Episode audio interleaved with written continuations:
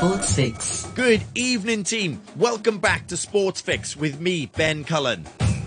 He did it. It seemed like an impossible task after such dominance in the 1990s and early 2000s. But Lewis Hamilton has broken Michael Schumacher's win record. He did it at the Portuguese Grand Prix last weekend. Hamilton dropped to third in a manic two laps that ended with McLaren leading. But Hamilton fought back and took the lead on lap 20. From there, he dominated and took his 92nd career Grand Prix victory. Hamilton received a standing ovation from the socially distanced crowd before celebrating with team members and then a long embrace with Father Anthony. Hamilton said he owed it all to his Mercedes team, adding, I could have only dreamed of being where I am today. Congratulations, Mr. Hamilton. You are now officially the GOAT of F1. UFC 254 saw Khabib Nurmagomedov extend his perfect professional record as he retained his lightweight title. The Russian Mauler defeated interim champion Justin Gaethje with a second round triangle choke to claim his 29th victory and unify the 155 pound title. Following his win, he took fans and media by surprise when he announced his retirement from the sport with a record of 29 0. It was believed that he would chase a 30th bout, possibly a super fight with UFC legend Georges St. Pierre. But Khabib stated his mother asked for it to be his last fight, following the recent death of his father, who was also his coach and mentor. He said, She didn't want me to fight without father, but I promised her it was going to be my last fight. And if I give my word, I have to follow this. It was my last fight here. He has had a tough run of injuries, but was determined to make 2020 a special year. Re establish himself as one of the NFL's best players and lead the Browns back to the playoffs. But Odell Beckham Jr. won't get the chance. The NFL has been haunted by injuries in 2020, and Beckham is the latest star to leave the field of play. He has torn his ACL and is out for the remainder of the season. An MRI confirmed he sustained a torn knee ligament in the opening minutes of Sunday's 37 34 win over the Cincinnati Bengals.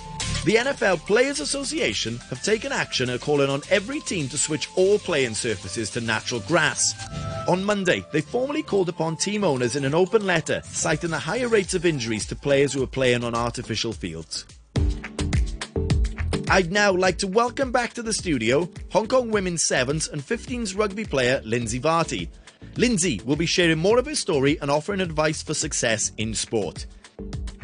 So, Rowan, your brother played many times at the Hong Kong Sevens. Um, you said that he is the most influential person on your rugby career. Talk about that a little bit and how that actually looked for you as a sibling.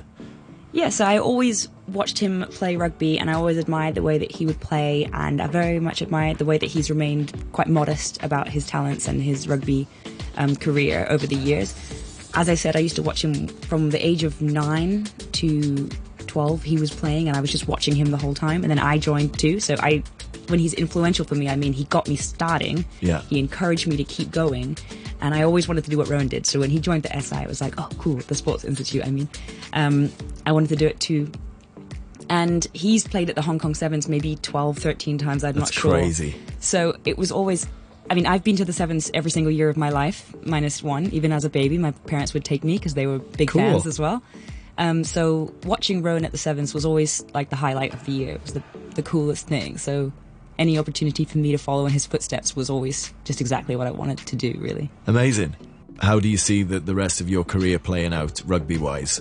I'm really just enjoying playing social rugby right now. So after so many years of it being professional and very serious, I think I'm just really enjoying playing for USRC Tigers and having that fun, like sort of the whole focus is just for fun, Yeah. you know. And Hong Kong 15s is great because keeps me um, sane as well because I get that slightly more serious element just enough. know, Yeah, yeah. Not too much. yeah. You went to the World Cup in 2017, which must have been an amazing experience. I know you didn't play too much, but how was that for you and the team? Oh, it was awesome. Like for a Hong Kong team, particularly a female team to go, and it's the first Hong Kong team to ever appear at a Rugby World Cup, men or women. So Huge achievement. yeah, and it's just a huge privilege to be there. Um, yeah, I had a lot of difficulties with my shoulder, so I only played about 20 minutes, but I got to play against New Zealand, face the haka, and Yeah. you know, it was just such an incredible experience. And for for the team as a whole, um, you know, we got pretty battered throughout the tournament, but it was just so incredible to be there and to be amongst all these people that we had admired and we sort of aspired to to be amongst. And and, and watch and play against the best team in the whole world. Yeah, you earned your spot there. It wasn't through luck. You you earned it. Yeah, we beat Fiji to, to qualify, which was an incredible moment. Yeah. Um, we were just all so happy when that happened, and knowing that we were going to go to a World Cup was just incredible. What was it like actually facing a haka? How did you feel?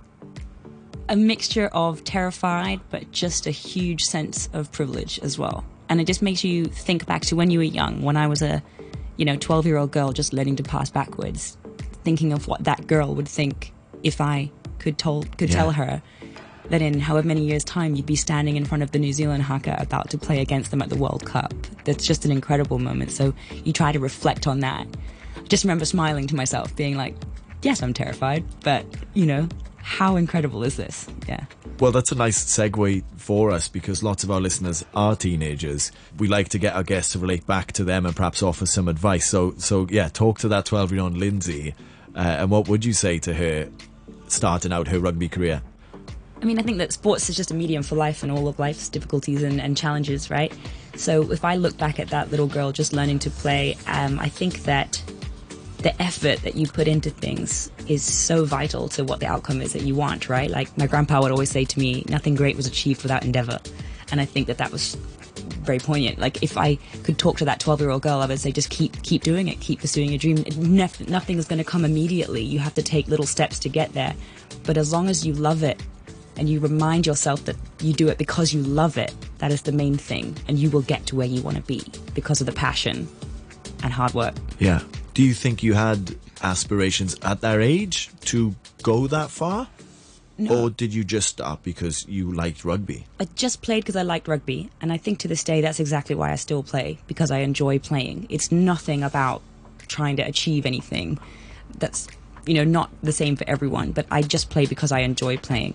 And at that time, there was no professional setup for women. There was no full time program for women, sevens or 15s.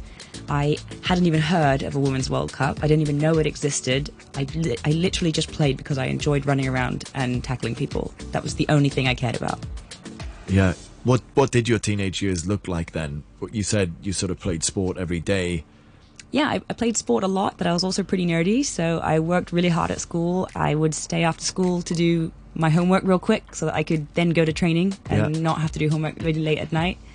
Everyone um, listening, that is the, the yeah. best tip we've ever had on the show. Do your homework immediately. Well, it was just because I normally my training would start at around six o'clock, so I would just stay after school, often have an extracurricular activity after school, so netball, hockey, whatever it may be, and then do my homework in the two hours I had before the next training started, because often I had two different sports on the same night, or I had under 19s training for rugby, and then I had national training later.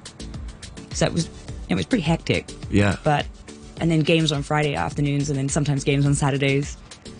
Lindsay, thank you very much for coming in today. We are excited for the remainder of your journey. Um, perhaps you'll play in one more ARC tournament. We're rooting for you, and thank you for parting your wisdom and your story with us today. Thank you so much for having me and thank you for the good luck. Good job. Hong Kong, are you ready? This is the hottest ticket in the world right now. My hottest ticket in the world this week takes place in my very home country. Wales take on Scotland in their very delayed Six Nations finale, and there's nowhere else in the world I'd rather be. Good luck, Wales. That's it from me, team. Have a great, great weekend, and I'll see you for your sports fix next week. Radio 3. Common Room with Alison Howe. Common Room with Alison Howe.